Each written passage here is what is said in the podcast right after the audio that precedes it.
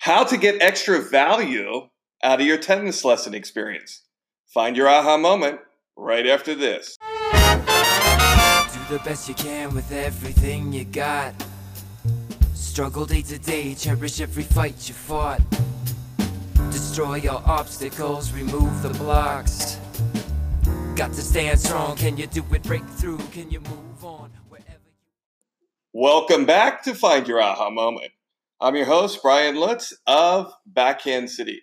Don't forget to rate, review, and subscribe to this podcast so you can get notified for our daily tennis episodes. Well, today's series has reached number eight 13 Commandments of a Tennis Coach. Number eight reads as follows Publish your lesson plan in summary of your process to add value to the student experience. Communicate via blog, text, email, and social media. Hey, how about podcasting?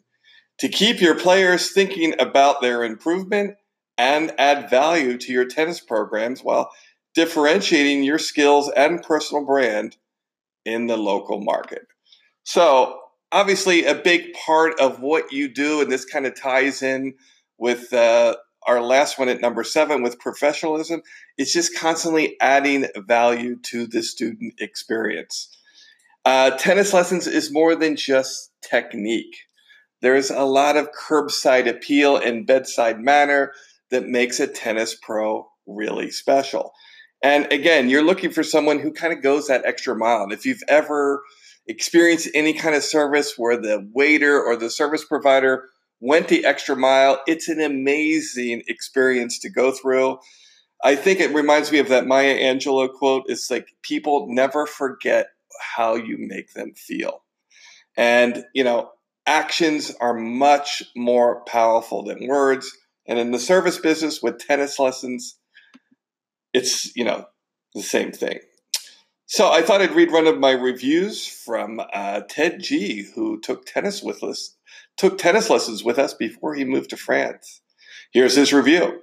Brian and the team go the extra mile to help you overcome your personal obstacles and finally improve. This team oriented approach allows you to both establish a strong whole rounded game and also a strong sense of cooperation. A very fun and exciting workout. So that obviously feels good when you are have these core competencies like the 13 commandments of a tennis coach and then you start to see people utilize some of these values in their reviews. So that means that you're doing a good job, that your systems are really resonating with your students and they're able to have these self-discoveries or aka aka aha moments where they're able to improve their game.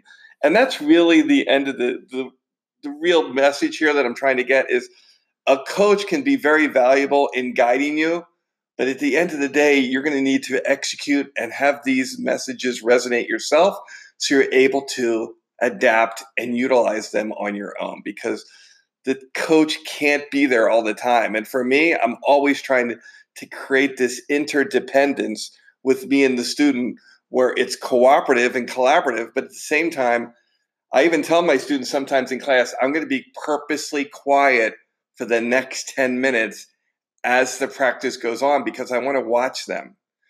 You know, if I'm always there fixing every nuance, am I really doing my job?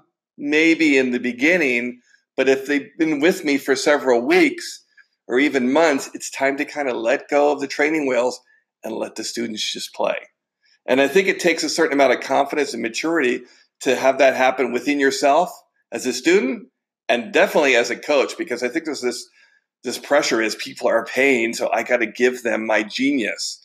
And really you just got to at some point you got to step back and let them kind of wail around a little bit in the water and before you know it trust the process and they'll be swimming.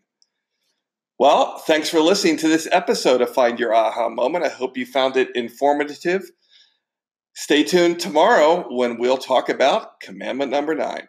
Thanks for listening. This is Brian Lutz of BackhandCity.com. That's when